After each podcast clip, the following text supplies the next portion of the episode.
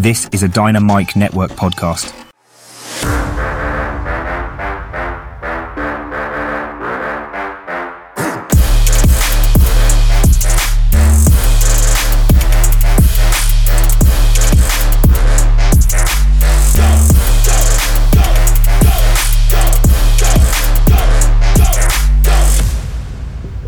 Welcome to the Senjo World Podcast. I'm your host, Zack, and this is a podcast where I take two anime characters, pit them against each other in a thousand simulated fights to see who would win. And this week's episode, I am bringing Rukia Kuchiki. She is the current captain of the 13th Division. She formerly served as the lieutenant of the 13th Division under Captain Ukitake. Rukia is the adopted sister of Byakuya and friend of Ichigo and is married to Renji Abarai. And she is one of the main characters in Bleach. She's been around since the beginning of Bleach. She plays more of a background role later on, but she's still part of most of the stories. And she is a ice user. She will be going up against Esdeath and Esdeath is from Akame ga Kill. Esdeath was a high-ranking general of the Empire. Due to Night Raid's effectiveness at assassination unit, she becomes the leader of the Jaegers under the order of the Prime Minister. And she was also deeply in love and obsessed with Tatsumi, who is kind of the main character of the whole story. So, but yeah, we'll get into that in a little bit. I'm going to give you a quick rundown on their backgrounds and their powers and abilities. Then I'm going to do a speculation, and then we'll get into the results to find out who actually wins between Rukia and Esdeath. So let's start with Esdeath. Esdeath was born in the northern frontier lands and is the sole remaining survivor of her village, the Partas clan. She spent most of her childhood in the north with her tribe and was very close with her father, the clan chief, due to the death of her mother at the hands of a superclassed danger beast. She was a skilled and formidable fighter even at such a young age. Whenever she caught prey for the tribe, her father would begin gutting the creature without killing it. Due to this, she became comfortable with the idea of inflicting pain on living things. However, her father was worried that this might cause her to lose something that she can't regain. But for her to survive, this was fine with him. Her father told her that in the north, the strong live and the weak die, a creed she kept close to her heart. One day, she returned from an outing to find her tribe destroyed, with everyone else dead or dying. Her father was mortally wounded and soon passed away in her arms. From that day on, she vowed to herself to become stronger. Later, she joined the Empire's military, rising through the ranks rapidly, and at some point the Prime Minister allowed her to choose a Teigu. So, Teigus are mysterious and extremely powerful relics that exist in the world of Akame ga Kill. They are rare, and only the strongest of warriors are able to wield them. Some have the appearance of equipment or weapons, while others appear to be living creatures, it is implied that some form of magic was used to create them. Right? So basically, that's where they get most of their abilities from, are their Teigus. She noticed one that was chained off from the others and felt that it was calling for her. And she chose it. Instead of drinking one glass, which would have been enough, she drank the whole thing. And after taming the Teigu, Esdeath would gain the title of strongest in the empire. At some point later, she would become aware of General Liver's incarceration and freeze him. Later, she would be ordered by the Empire to go with Boss and make an example of the Band tribe that has risen in rebellion against the Empire. Using her mastery over ice, she froze an entire river that cut her army off from the tribe's main village and used this makeshift ice bridge to cross over and defeat them, capturing their leaders. She then ordered her army to violate this town until they were satisfied. Resulting in mass murder of civilians as well as the burning of the village to the ground. She forced the leaders to watch their village violated to encourage future insubordination to the empire. Sometime after this, she is told to go subjugate the northern tribe. Her forces defeated them faster than anyone expected. During this conquest, she buried 400,000 of its people alive and broke the hero Numa Seika's sanity and pride, forcing him to strip naked and lick her boots before killing him. Following her return to the capital, Esdeath stated that she wished to try her hand at falling in love. She provides a list of short but incredibly specific qualifications to the Empire and the Prime Minister. At the end of the series, after the Supreme Teigu had fallen, Esdeath and Akame are still fighting with the latter covered with her blood. Akame tells her that the Empire had fallen, which Esdeath agrees to and says that this is now her battle. Esdeath charges at Akame, but she blocks and tries to counterattack, forcing Esdeath on the defensive. Esdeath notes that Akame is adapting countermeasures against her and is even reacting to her attacks. So she will have to start to outplay her as well. She excitedly thinks that this is her favorite dance that she just loves. Eventually, Akame begins to become exhausted, but Najenda and the Revolutionary Army arrive to help defeat Esdeath. Najenda claims that they will defeat her in a war of attrition, but Esdeath is still confident that she could win and activates her final trump card, Ice Storm Commander in Chief, by sacrificing her ice cavalry and covering a large part of the Empire in ice and snow. The new wielder, Belvak, along with several other soldiers, try charging at Esdeath, but are quickly frozen. Enjoying Najenda's reaction, she challenges the Revolutionary Army to try and defeat her. She begins slaughtering the soldiers until Tatsumi, who has now become a tyrant, attacks her directly. Despite this, she still manages to kill countless soldiers, including multiple Teigu users. During the fight, she casually raises her hand in the air, and Akame immediately takes advantage of this and cuts her arm. Esdeath quickly uses Maha Padma to stop the poison from spreading, and, and amputates her arm.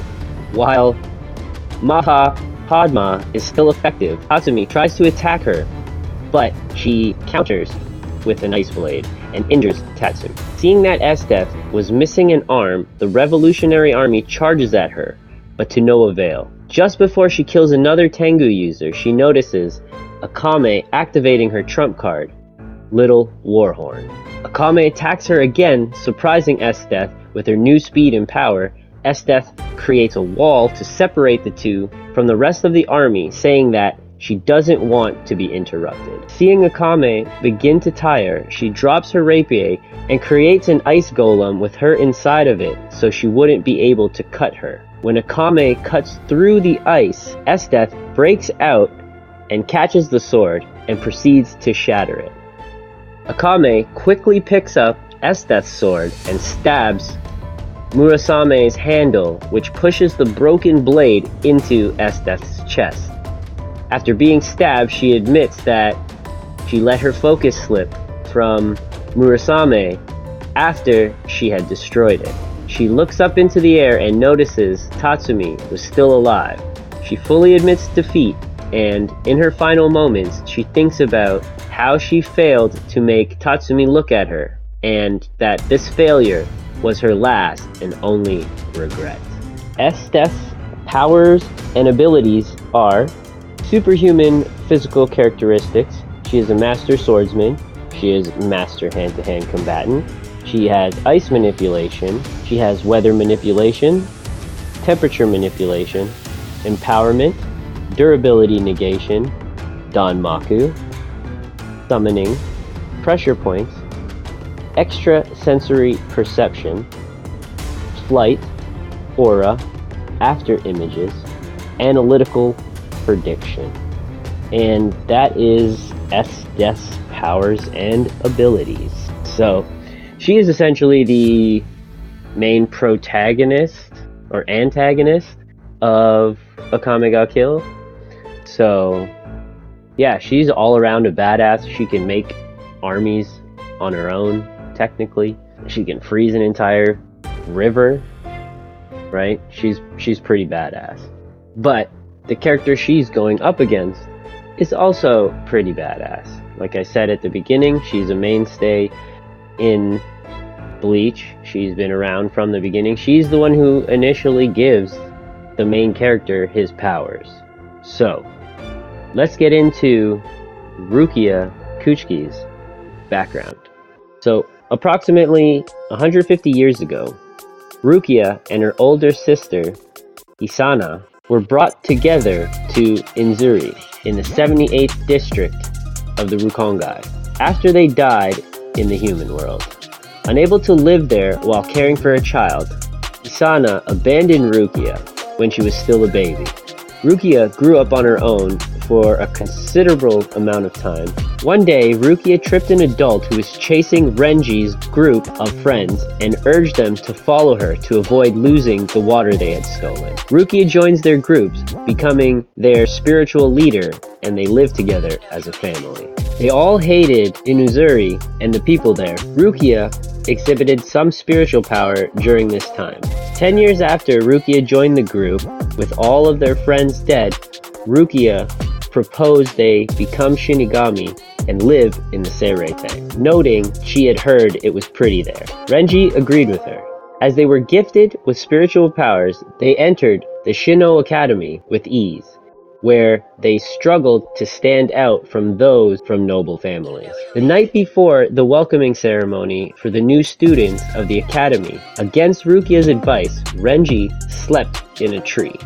The following morning, he fell out of the tree and landed on a headstone where a startled Izuru Kira had been praying, for which Rukia scolded him. Two months after entering the academy, Renji scolded Rukia for still not fitting in, informed her he was going to the human world for field training to practice Konso for the first time. Rukia complained about this being unfair, but Renji retorted that it is about talent and that he will get stronger. Rukia said she will show him she is the stronger one, but trailed off. One day, Byakuya Kuchiki informed Rukia that the Kuchiki clan was interested in adopting her and having her graduate immediately to be assigned to the 13th Division. In the middle of this meeting, Renji burst into the room to tell her that he had passed an important exam. Disappointed with the interruption, the nobles left and Rukia told Renji of their offer, which he congratulated her on. Rukia thanked him and left. Rukia was told Byakuya adopted her into the Kuchiki family due to her similarity to Hisana, who he had married. Rukia was admitted to the 13th Division without taking their entrance exam. On her first day in the division, she was shown into a room by fellow Shinigami, whom she told to treat her like any other new recruit.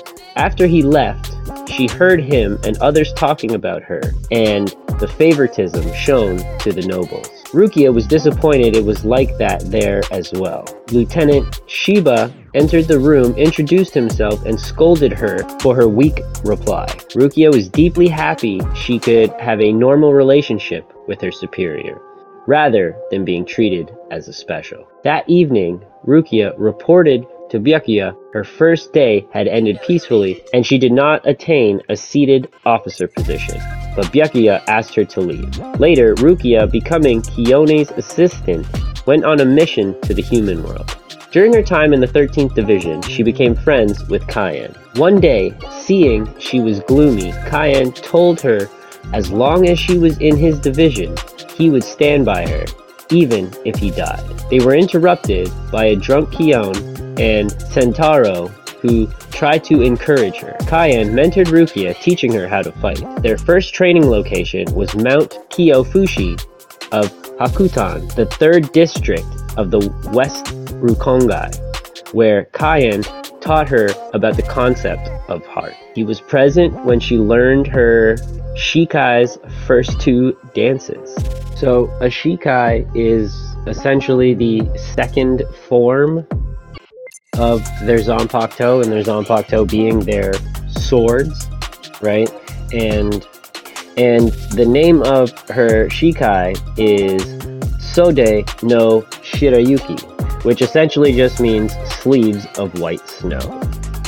And the blade becomes all white and it gets this like little attachment to the end of the hilt, this like long kind of white ribbon.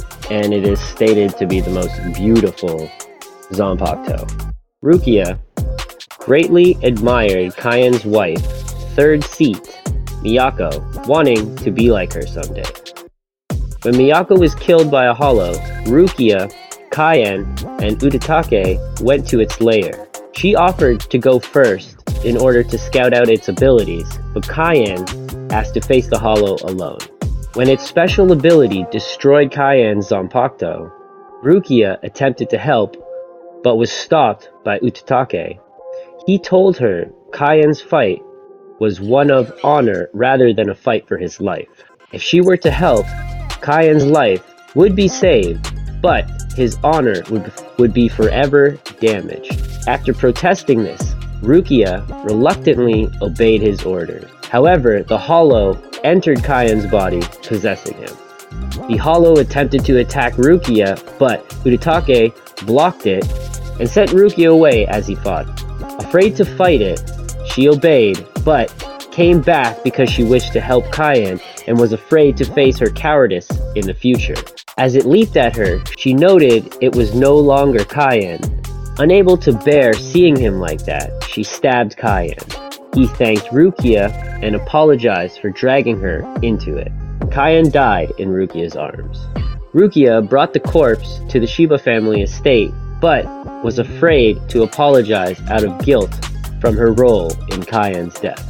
Forty years after her adoption into the Kuchiki clan, Kiyone and Sentaro informed Rukia she had been assigned to the human world. Rukia thought this was a transfer order, which Kiyone denied, reminding her of her previous mission to the human world, which Rukia still failed to remember. Ukitake told her she was being assigned to Karakura Town for one month, which should be easy for her. Rukia thanked him for telling her. Ukitake asked if she had told Byakuya about it, but she stated he would not wish to be bothered with such a minor thing. Ukitake offered to tell him for her, which Rukia thanked him. So at the end of the series, 10 years after Yhwach defeat, Rukia is inaugurated as captain of the 13th Division. Immediately afterwards, she, Renji, and Ichika depart for Karakura Town in order to visit the Kurosaki Clinic.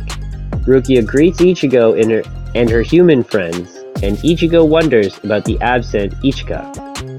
Rukia flippantly guesses that she is getting into fights, which shocks Ichigo, causing the two to have an argument. Rukia later accompanies the other captains to Ukitake's grave to perform the Konso Reisai, where she and the others see Jigoku no Rinki floating around the gravesite, and learn from Shunsui that the ritual serves to send the deceased captain's soul to hell. A distraught Rukia confronts Shunsui over this revelation, and the captain commander clarifies that even though he only discovered it recently, he can sadly confirm it is the truth to further her distress. And that is where I left off in Bleach. So, Rukia's powers and abilities are her soul physiology and Shinigami physiology. She is an expert swordsman. She has memory manipulation. She has healing, ice manipulation, temperature manipulation, enhanced absolute zero, enhanced durability negation, and limited sealing. She has matter manipulation and limited immortality, limited weapon creation, enhanced non physical interactions, limited power nullification, limited vibration manipulation and limited earth manipulation, limited light manipulation, limited thread manipulation, and paralysis inducement, lightning manipulation, enhanced energy projection, fire manipulation, and enhanced damage boost. So, all those random powers that she has are all come from Hado.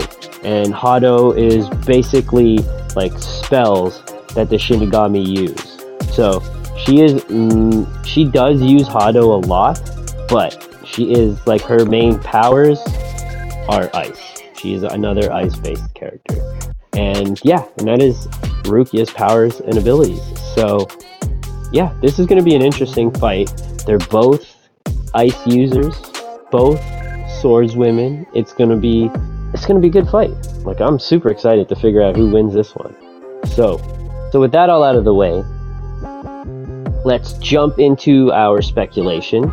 So the speculation is just something cool that I can do where I can imagine how one of these thousand fights could potentially play out. And the speculation actually has no impact on the actual results that we get. It's just something, like I said, cool that we can do to just imagine how these one of these fights could possibly go down. So, that all out of the way, these two characters face off. They're about they're about 25 meters apart, and I think that Esdeath would more than likely go first. So Esdeath Esdeath starts the fight by just conjuring like a whole bunch of like ice shards, kind of like ice bullets, and just launches them at Rukia. Okay, so with Rukia's experience of fighting all those Quincy's, right? She easily just dodges a bunch of them, and then and she just creates a shield of ice just to, you know, block the rest of the shards. So Esdeath sees this little like shield pop up, and she's like, "Huh, you use ice." So she actually ends up uh, cre- creating a spear that just kind of pops through, like using the ice that Rukia created, making a spear that just kind of shoots out towards Rukia. Now, Rukia, being alive for a couple hundred years, no slouch to combat, sees this spear coming at her and quickly reacts by blocking it and just using like the force to kind of just push herself away. She then tries to just speed blitz Esdeath with one quick slash, trying to freeze her in place. Now, Esdeath herself is no slouch either, and easily blocks this attack with her own sword. And Esdeath's sword is her Teigu, which is actually called Demon's Extract. So she blocks the attack as Rukia kind of passes, and and she follows up and she just creates this giant ice ball and just starts dropping it onto Rukia. She's trying to get the hell out of here. She wants to go see Tatsumi. So Rukia sees this ice ball coming and she's like, huh.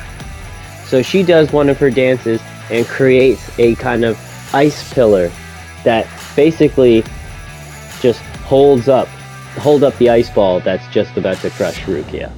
And then she follows up with another dance where she stabs the ground five times and shoots out, you know, five ice blades and sends them directly at Esdeath. So Esdeath sees these like ice slashes coming towards her and she goes and she creates her own wall of ice to kind of block them, right? And then she follows up by charging in and just tries to slash Rukia across the chest.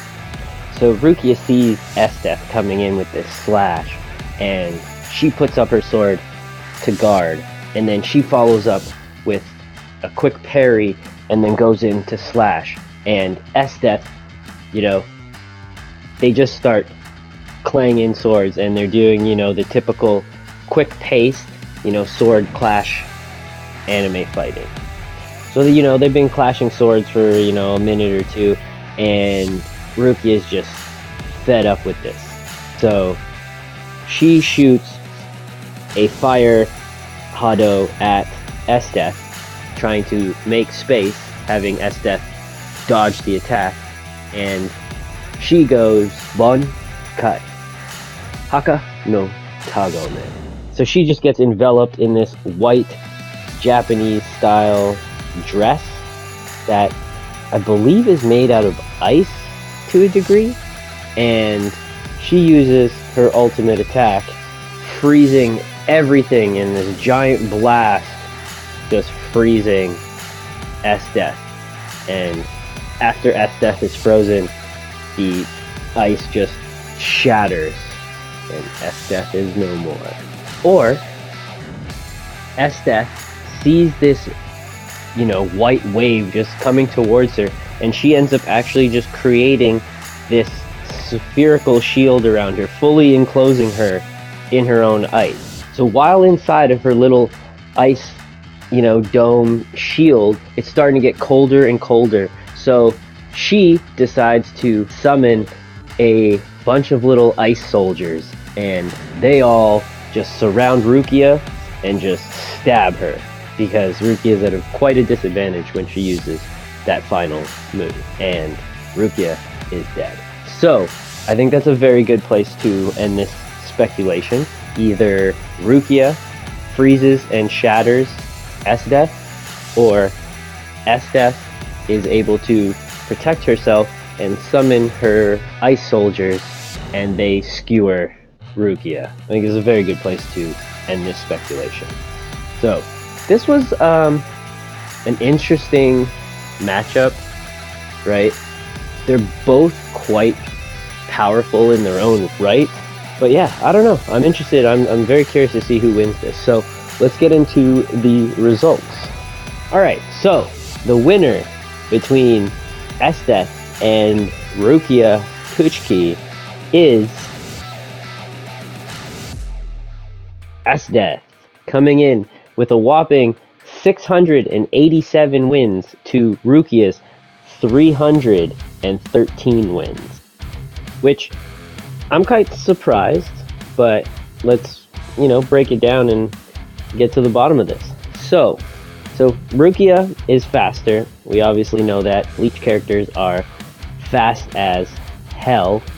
Physically, Esdeath has a bit of an advantage there, right? But you mainly see both of them using their swords and ice powers. Durability is definitely Esdeath definitely has the advantage there, right? With Rukia being beat up quite often. We've seen her get beat up a lot.